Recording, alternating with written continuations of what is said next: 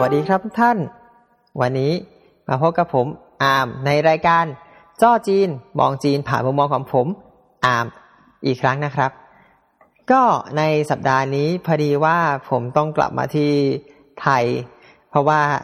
ตอนแรกเนี่ยมีเพื่อนเขาเขานัดกันไว้ว่า เออ เดี๋ยวจะมาเที่ยวไทยนะช่วยพาเที่ยวให้หน่อย ก็ก็รับปากเขาไว้ แต่ปรากฏว่าพอพอใกล้ถึงวันที่จะมาเออมี ไอเหตุสุวิสัยนิดหน่อยเพื่อนเขาก็เลยมาไม่ได้ก็เลยกลายเป็นว่าผมต้องกลับมาคนเดียว กลับมาคนเดียวก็นะ เหมือนมา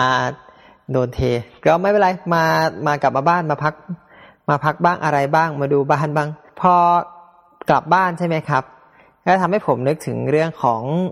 สายการบินเรื่องของเที่ยวบินเรื่องของสนามบิน อะไรอย่างนี้ที่เราที่เราจะต้องประสบพบเจอกันทุกวันเมื่อตอนอยู่ที่จีน เพราะว่าก็เป็นทางหลัก ที่จะบินกลับมาไทยใช่ไหมครับ มาวันนี้เราจะว่ากันด้วยหัวข้อของสนามบิน แล้วก็สายการบินจีน ว่ามันมีความแตกต่างกับไทยยังไงบ้าง ผมขอเริ่มก่อนที่ตัวสนามบินเนาะสนามบินเนี่ยเมืองของผมนะครับเมืองเซี่ยเหมินเนี่ยจะเป็นเมืองที่ค่อนข้างเล็กเพราะเป็นเมืองเป็นเกาะและจริงๆมีมีพื้นที่ในแผ่นดินใหญ่ด้วย แต่ว่าเมืองหลักจะอยู่ในเกาะ เพราะฉะนั้นสนามบินเนี่ยจะเล็กนิดเดียว มีแค่สองสนามมีก็ไม่ถึงสองสนามบินสองสนามบินแหละติดกัน เป็นรันเวย์ยาวแยกเป็นสองสนามบิน คือทีสามกับทีสี่ทีนี้ทีสามทำไมถึงมีทีสามทีสี่ที่หนึ่งทีสองอยู่ไหน ผมเคยถามนะคำถามนี้ ไม่มีใครตอบได้ สนามบินของจีนเนี่ยเขาจะมีความพิเศษอย่างหนึ่งเท่าเท่าที่ผมเคยเจอมานะฮะ ก็ต้องบอกกันว่าสนามบินในฝั่งของอินเตอร์เนี่ยของเซียเหมินเนี่ยจะเป็นสนามบินเล็ก แต่เล็กเนี่ยแต่นักท่องเที่ยวอะไรบินเครื่องบินระหว่างประเทศนี่บินมาเยอะนะ อารมณ์เหมือนดอนเมืองบ้านเราครับ จริง ๆ ก็เยอะแบบนั้นแหละ คือก็แออัดอยู่พอสมควร สนามบินของจีนเนี่ยเขาจะมีระบบการรักษาความปลอดภัยอย่างหนึ่งที่ไม่เหมือนกับบ้านเรา คือบ้านเราเนี่ยสนามบินคือเราเข้าไปแล้วก็คือเข้าไปเลยใช่ไหมจนกว่าจะเช็คอิน ถึงจะมี security measure ต่างๆ ที่แบบมีการป้องกันความปลอดภัยสแกนตัวหรืออะไรอย่างนี้ แต่จีนเนี่ยเขาจะเริ่มความปลอดภัยเนี่ยตั้งแต่หน้าสนามบิน นั่นก็คือคุณหลังจากที่คุณเข้าประตูไปปุ๊บ เขาจะมีคอกคอกหนึ่งให้คุณเดินเข้าไปนะเขาเขาก็จะโบกแหละก็เดินเข้าคอกมามาเข้าคอก เข้าคอกเสร็จปุ๊บตอนเดินเข้าคอกเนี่ยเขาก็จะมีเหมือนกระดาษหรือว่าเป็นไม้อันนึงเนี้ยมาแปะแปะแปะแปะแปะตามตัว ตามตัวตามกระเป๋าตามกระเป๋าเดินทาง แล้วก็เขาก็จะเอาไปเข้าเครื่องแล้วสักพักก็จะให้สัญญาณ อ่า ผ่านออกไปได้ อันนี้ผมก็เคยถามเขาเหมือนกันนะครับว่า ว่ามันคืออะไรที่ที่เขาเอามาแปะแปะแปะแปะอย่างเงี้ยเนี่ย จริง ๆเขาบอกว่าอันนี้เนี่ยเหมือนอุปกรณ์ที่ใช้ในการตรวจเหมือนสารตั้งต้นวัตถุระเบิด ก็คือป้องกันไม่ให้คนที่พกสิ่งที่สามารถระเบิดเข้าไปได้ เข้าไปในสนามบิน ก็อารมณ์คล้ายๆกับว่าที่เราต้องเช็คมีเอ็กซเรย์เช็ค power bank เช็คอะไรอย่างนั้นนะครับ ก็ถามว่าหลักการมันเป็นยังไง อันนี้จริงๆผมก็ไม่แน่ชัดนะคือคือคือเขาก็เขาพูดต่อๆกันมาว่าแบบเหมือนเอาละอองอะไรก็ตามที่ที่ติดตัวเรามาเนี่ยไปเช็ค แล้วก็ก็แค่แค่นั้นเองแล้วผมก็จะไม่ไม่ไม่อธิบายลงหลักการมาก เพราะว่า เดี๋ยวหาว่าจะพูดมั่วไป ถือว่าเป็นสิ่งหนึ่งที่บ้านเขามี มันก็เพิ่มความปลอดภัยสนามบินอยู่พอสมควรเนาะอ่า ทีนี้เข้าไปสิ่งที่สนามบินเน้นย้ำอีกทีว่าเป็นสนามบินเสี่ยเหมือนเนี่ย ไม่เหมือนกับชาวบ้านเขา ไม่แน่ใจว่าเมืองอื่นจะเป็นเหมือนกันหรือเปล่า แต่ว่าเสียเหมือนเขาจะเป็นอย่างนี้ครับ คือเขาเข้าไปปุ๊บเช็คอิน ที่ภาษาสายการบินบินในประเทศเนี่ยจะอยู่ข้างนอก ก็คือสามารถเช็คได้เลย แล้วก็จบก็เดินเข้าไป แต่ถ้าเป็นฝั่งบินระหว่างประเทศเนี่ยเขาจะมีประตูอยู่อีกประตูหนึ่งที่อยู่ข้างในเหมือนเป็นห้องแยก การที่จะเดินเข้าไปได้เนี่ยต้องแสดงหนังสือเดินทาง เพราะฉะนั้นหมายความว่าคนที่เข้าไปคือคนที่จะเข้าไปเดินทางจริง ๆ ก็ถือหนังสือเดินทางโชว์ให้เจ้าหน้าที่ดู จะมีเจ้าหน้าที่ ที่เป็น security เขาจะคอยเช็คทุกคนเลยว่าบทแสดงสื่อเดินทางด้วย อะพอเห็นหนังสือเดินทางอะเคินเข้าไปได้พอผ่านเข้าไปแล้ว สิ่งหนึ่งที่ไม่เหมือนบ้านเราอีกอันหนึ่งก็คือทุกคนที่มีกระเป๋าเป้มีอะไรก็ตาม จะต้องผ่านเครื่องเอ็กซเรย์สุลกากรทุกคน ระหว่างประเทศนะครับ ในประเทศไม่มีระหว่างประเทศเนี่ย อันนี้ผมก็ยังไม่เคยเข้าใจเหมือนกันเพราะว่าอย่างบ้านเราเนี่ย คือไม่มีสุลกากรมาตอนตอนขาออกแล้วเราจะมีแค่ตอนขาเข้าเท่านั้น อันนี้ผมก็ สันนิษฐานเองอีกแล้ว ว่าก็คงน่าจะเป็นเรื่องการป้องกันไม่ให้เอาของต้องห้ามออกจากประเทศก็น่าจะเป็นแบบพวกเพราะว่ามันมันก็คือเครื่องเอ็กซเรย์ซึ่งเขาสามารถมองหาวัตถุภายในได้ใช่ไหมครับ มันก็เป็นการกองอีกชั้นหนึ่งซึ่งจริงๆ ผมยังไม่เคยเจอใครที่โดนโบกณตรงนั้น ผ่านศุลกากรเสร็จ แล้วเราถึงเข้ามาในหมวดเช็คอินใช่ไหมครับที่สนามบินจีเนี่ยเช็คอินของแต่ละที่จะไม่เหมือนกันสำหรับเซี่ยเหมินเนี่ย คือเช็คอิน เครื่องผ่านสแกนเนอร์เอากระเป๋าขึ้นโหลดใช่ไหมครับวิ่งผ่านเครื่องเอ็กซเรย์แล้วเครื่องเอ็กซเรย์ก็จะประมวลผล ประมวลผลถ้ามีของอะไรปุ๊บจะร้อง แล้วเราต้องเข้าไปเปิด คือจะมีเจ้าหน้าที่มาเรียกเราเข้าไปเปิดกระเป๋าว่าอ่ามีของอันนี้ของอันนี้ของนี้ช่วยสำแดงให้ดูหน่อยว่าเป็นอะไรเขาก็จะเขาก็จะเรียกแต่ว่าถ้าเกิดไม่เข้าใจภาษาจีนอันนั้นก็จะยากหน่อย ผมบอกเลยถ้าไม่อยากมีปัญหาอย่าพกอะไรที่มันดูสุ่มเสี่ยงนะฮะถ้าผมจะไม่ผิดของเจิ้งโจจะเป็นอีกแบบหนึ่ง เป็นสแกน แต่ว่าต้องไปดูที่ปลายทาง เพราะว่าเพราะว่าเป็นสนามบินใหญ่ต้องไปดูที่ปลายทางว่ากระเป๋าตัวเองผ่านหรือยังถ้ากระเป๋าตัวเองผ่านก็คือสามารถไปได้ ถ้ากระเป๋าตัวเองไม่ผ่านจะมีเจ้าหน้าที่มาเรียกอะไรอย่างเงี้ยครับเพราะฉะนั้นอันนี้ผมจะพูดแค่ในในสนามบินของผมเนาะเพราะว่าอันนี้เราชัดเจนที่สุดว่าว่าอะไรไปยังไง ก็เสร็จเราผ่านปุ๊บได้ตั๋วใช่ไหมครับ ได้ตั๋วเสร็จปั๊บเราก็ไปผ่านตอมอตอมอจีน ห้ามถ่ายรูปเหมือนเดิม ไม่ไม่มีอะไรต่างจากเรามากกรอกใบตอมอส่งเขาเสร็จอาจจะถามนิดหน่อยแล้วก็ผ่านผ่านไปถึงเนี่ยถึงเป็น security อันนี้เป็นสิ่งที่สลับกับบ้านเรา บ้านเราจะเช็คอินเสร็จขึ้นไป secure ก่อนแล้วค่อยลงมาที่ตอมอแล้วค่อยเดินเข้าดิวตี้ฟรีแต่ว่าของเขาจะเป็นตอมอก่อน เราค่อยสีเขียวถึงจะเข้า duty free ไอ้ security ของเขามีอะไรที่แตกต่างจากเรา ของจีนจะแตกต่างที่ว่าสิ่งแรกที่เหมือนกันก่อนก็คืออ้าว กระเป๋าผ่าน power bank แท็บเล็ตโน้ตบุ๊กอุปกรณ์อิเล็กทรอนิกส์เอาออกมา แยกออกมา สิ่งที่จีนจะเน้นย้ำอีกอันหนึ่งให้เอาออกมาก็คือร่ม ถามว่าทำไมต้องแยกออกมา อันนี้ผมก็สงสัย ผมสงสัยมาก คือร่มเนี่ยเขาบอกให้แยกมาไม่พอ เขาจะต้องหยิบออกมา แล้วเขาต้องมากางให้เรียบร้อยก่อนที่จะเก็บพับเองนะเขาไม่พับให้ ต้องเปิดทุกคัน ทุกคันต้องเช็คแบบนี้เหมือนกันหมด ไม่ว่า จะยังไง คือต้องแยกออกมาด้วยนะครับ ข้อแรกแยกออกมาก่อน ข้อแล้วก็ข้อที่สองเขาจะเปิดเช็คเราถึงจะคืนเรา อันนี้ผมก็ก็ก็สงสัยอยู่พอสมควรว่าทำไม เพราะว่าอย่างบ้านเราก็ไม่มีเรื่องร่มเรื่องอะไรใช่ไหมครับ บ้านเรามีจะมีเข็มขัด หรืออะไรอย่างเงี้ย ก็ผมคิดว่าอาจจะอาจจะมีเหตุผลของเขาสักอย่างหนึ่งที่ถามว่าทำไมร่มอาจจะซุกซ่อนอะไรได้อะไรอย่างเงี้ยเขาก็ก็เลยจะต้องให้ตรวจ ทีนี้ผ่านหมดแล้วตั้งแต่ต้นจนจบใช่ไหมครับ เราพร้อมที่จะขึ้นเครื่อง เข้าไปตรงโซนดิวตี้ฟรีเข้าไปรอเลาวลาเสียเหมือนผมบอกเลยนะ ว่าอย่าได้ไป ก็ไม่ถึงกับอย่าได้ไปหรอกแต่ว่าไม่ค่อยคุ้มที่จะเอาเท่าไหร่เพราะว่าเราเขาอาจจะเป็นที่เราเราดีเกินไปเราเรานี้แบบว่า โอ้ยอยู่กันได้แบบขอขอเช็คอินก่อนดวงหน้าห้าชั่วโมงได้ไหมไปนั่งเล้าไปนู่นนี่นู่นที่เมืองผมนะครับเล้าไม่ค่อยมีอะไร แต่ได้ยินว่าเล้าของเมืองอื่นค่อนข้างดี แต่อย่างว่าเมืองผมสนามบินเล็กเนาะก็เลยแบบไม่ค่อยมีอะไรอะไปไปไปสนามบินเสียเหมือน จริงๆเป็นสนามบินเล็ก ก็อย่างที่ว่าเป็นสนามบินเล็กคอมแพคแล้วก็ไม่ค่อยจะมีอะไรให้ให้เล่ามากเพราะว่า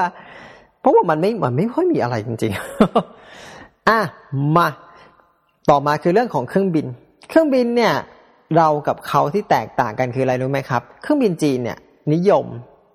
มาก คือใช้เครื่องเล็กเออเครื่องเล็ก Airbus ไม่ค่อยใช้เครื่องใหญ่ ไม่ค่อยใช้ Boeing ซึ่งผมเจอได้น้อยมากที่ที่จะที่จะเจอ Boeing โดยเฉพาะสายการบินของเมืองผมคือเซียเหมือนแอร์เซียเหมือนแอร์เนี่ยใช้เครื่องบินเล็กมาตลอดไม่ว่าจะไปไหนตอนไหนก็ตาม ไม่ว่าจะข้ามประเทศ ผมเคยเจอ Boeing อยู่ครั้งเดียวเองมั้ง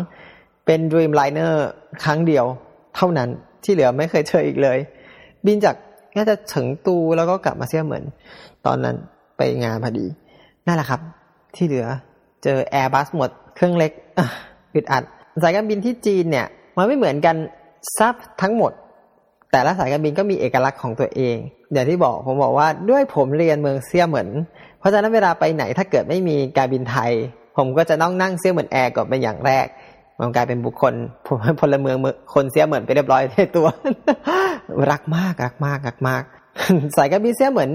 แอร์จะมีเอกลักษณ์อยู่อย่างหนึ่ง จะบอกว่าอันนี้เทียบกันเลยเราเราเทียบกันระหว่างว่าเซี่ยเหมินแอร์บินมาไทยใช่ไหมครับเซี่ยเหมินกรุงเทพ XMN มา BKK กับสายการบินไทย สิ่งที่ต่างกันไม่มากคือราคา ที่แปลกคือเซี่ยเหมินแอร์แพงกว่าการบินไทย อยู่ด้วยประมาณสักสองสามพันบาท แต่อะไรต่างๆ มันต่างกันเยอะมาก เช่น น้ำหนัก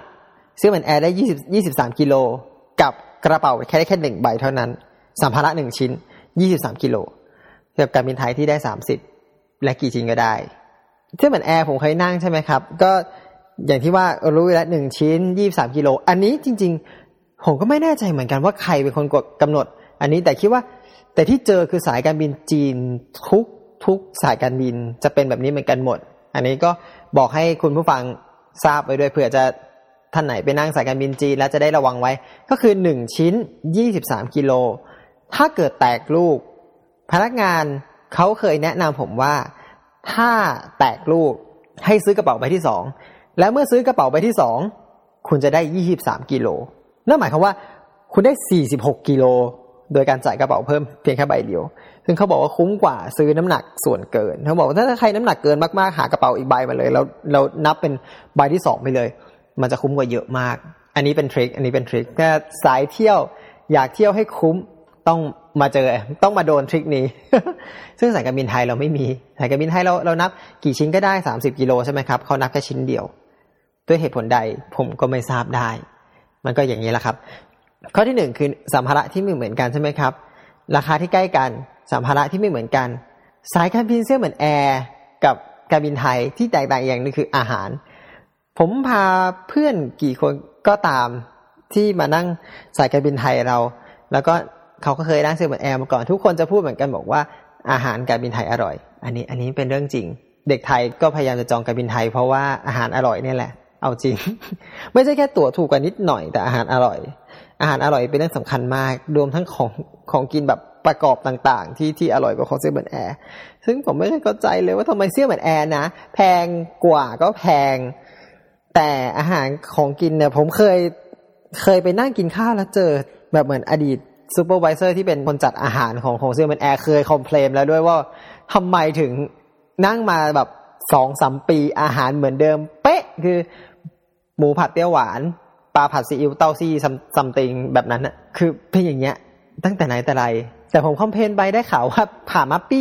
ภายในปีนึงมั้งอาหารเปลี่ยนก็ถือว่าเป็นโชคดีของทุกคนที่เขาฟังผมจะบอกว่าถ้าใครเจอตอนนี้อาหารเปลี่ยนเนี่ยฮะฝีมือผมนะฮะ ก็ไม่ขนาดนั้นหรอก ผมก็ไม่แน่ใจเขาอาจจะเขาอาจจะไปประชุมกันที่ที่ประชุมก็ได้ ใครจะไปรู้เนาะเนี่ยเครดิตตัวเองไม่ได้หรอก จริงๆอะผมว่าการบินไทยได้เปรียบอะไรหลายๆอย่างในสายการบิน แต่ข้อแตกต่างอย่างหนึ่งคือ ในขณะที่ Xiamen Air ให้อะไรได้น้อยกว่า แต่ Xiamen Air บินวันละสองรอบ ก็คือเช้ารอบบ่ายรอบ ในขณะที่สายการบินไทย เราบินแค่หนึ่งอาทิตย์ เราบินอยู่แค่สี่วันณเวลานี้ ก็คืออังคารพฤหัสเสาร์อาทิตย์หมดแล้ว ในขณะที่ Xiamen Air สามารถทำได้มากกว่านั้น ก็อันนี้ไม่เข้าใจเหมือนกันว่า เพราะอะไรเพราะว่าเราทำการตลาดไม่ดีพอหรือว่ายังไงก็แล้วแต่แล้วผมก็สงสารจริงๆเราน่าจะทำได้ดีกว่านั้นนะเพราะ Xiamen Air ทำได้เลย สิ่งนี้ที่แตกต่างอีกอย่างหนึ่งคือ Xiamen Air คือทีวีแบบ fix จะเป็นจอที่พับมาจากข้างบนลงมา และทีนี้ก็เราก็เลือกอะไรไม่ได้อะแล้วฉันเลือกอะไรได้ไหมไม่ เราต้องดูตามเขาคือจะรู้เรื่องไม่รู้เรื่องอยากดูไม่อยากดูไม่รู้แต่ก็ก็จะไปอย่างนี้แหละ แล้วก็อืมก็ใส่หูฟังดูไป ไม่อยากดูก็หลับไปนะฮะผมอยากบอกว่าสายการบินจีน ถ้าได้เจอเครื่องที่สามารถเลือกหนังดูได้ เขาใช้จอแคปทีฟเหมือนแล้วเลือกจอเหมือน iPhone คือแค่แตะแค่สัมผัสอะแต่ของเรายังเป็นจอที่ต้องใช้แรงกดอยู่เลยอะจริง ๆ อยากให้เปลี่ยนมากเลยอะพวกนักท่องเที่ยวจีนพวกอะไรเงี้ยเวลาแบบ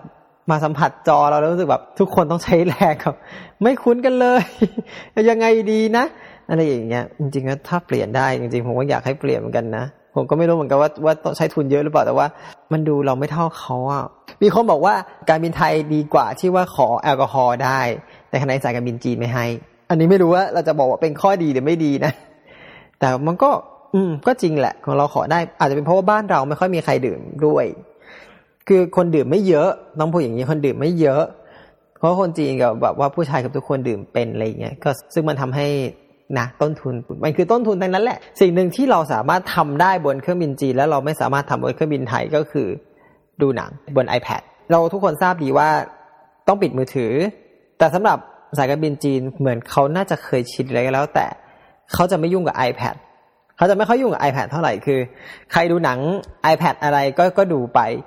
แต่ว่าก็ถ้าใครดูมือถือเนี่ยเขาจะให้ปิด เพราะฉะนั้นอันนี้เป็นเทคนิคถ้าไม่อยากเบื่อเวลาอยู่บนเครื่องบินจีน โปรดเอา iPad ไป เอาไปเปิดทางเปิดอะไรก็ได้แล้ว แต่เขาไม่ว่า แต่ตอนนี้น่าจะเป็นกฎใหม่ก่อนก่อนเครื่องขึ้น ทุกคนต้องถอดหูฟัง และจะใส่ได้ต่อเมื่อ ต่อเมื่อสายไอไอสัญญาณได้เข็มขัดจะดับลง ดับลงแล้วถึงจะใส่ได้ ก็อารมณ์เหมือนกับว่าต้อง ปิดมือถือก่อนเครื่องบินแล้วพอขึ้นไปข้างบนแล้วเปิดไฟล์โหมดอะแนวนั้นแหละ ก็อันนี้คิดว่าอาจจะเป็นซึ่งความปลอดภัยใหม่ เพื่อให้คนสังเกตการได้รอบตัวมากขึ้น ที่จีนอย่าลืมนะ เวลาจะขึ้นสายการบินจีนเอา iPad โหลดนังไว้โหลดอะไรให้เรียบร้อย แล้วขึ้นไปดูบนบนนั้นจบยิงยาว เราไม่ต้องห่วงอะไรอีกเลย จะบอกว่าในสายการบินจีนเนี่ยในหลาย ๆ สายการบินจะได้ได้กลิ่นบุหรี่ ซึ่ง สายการบินเป็นสายการบินปลอบบุหรี่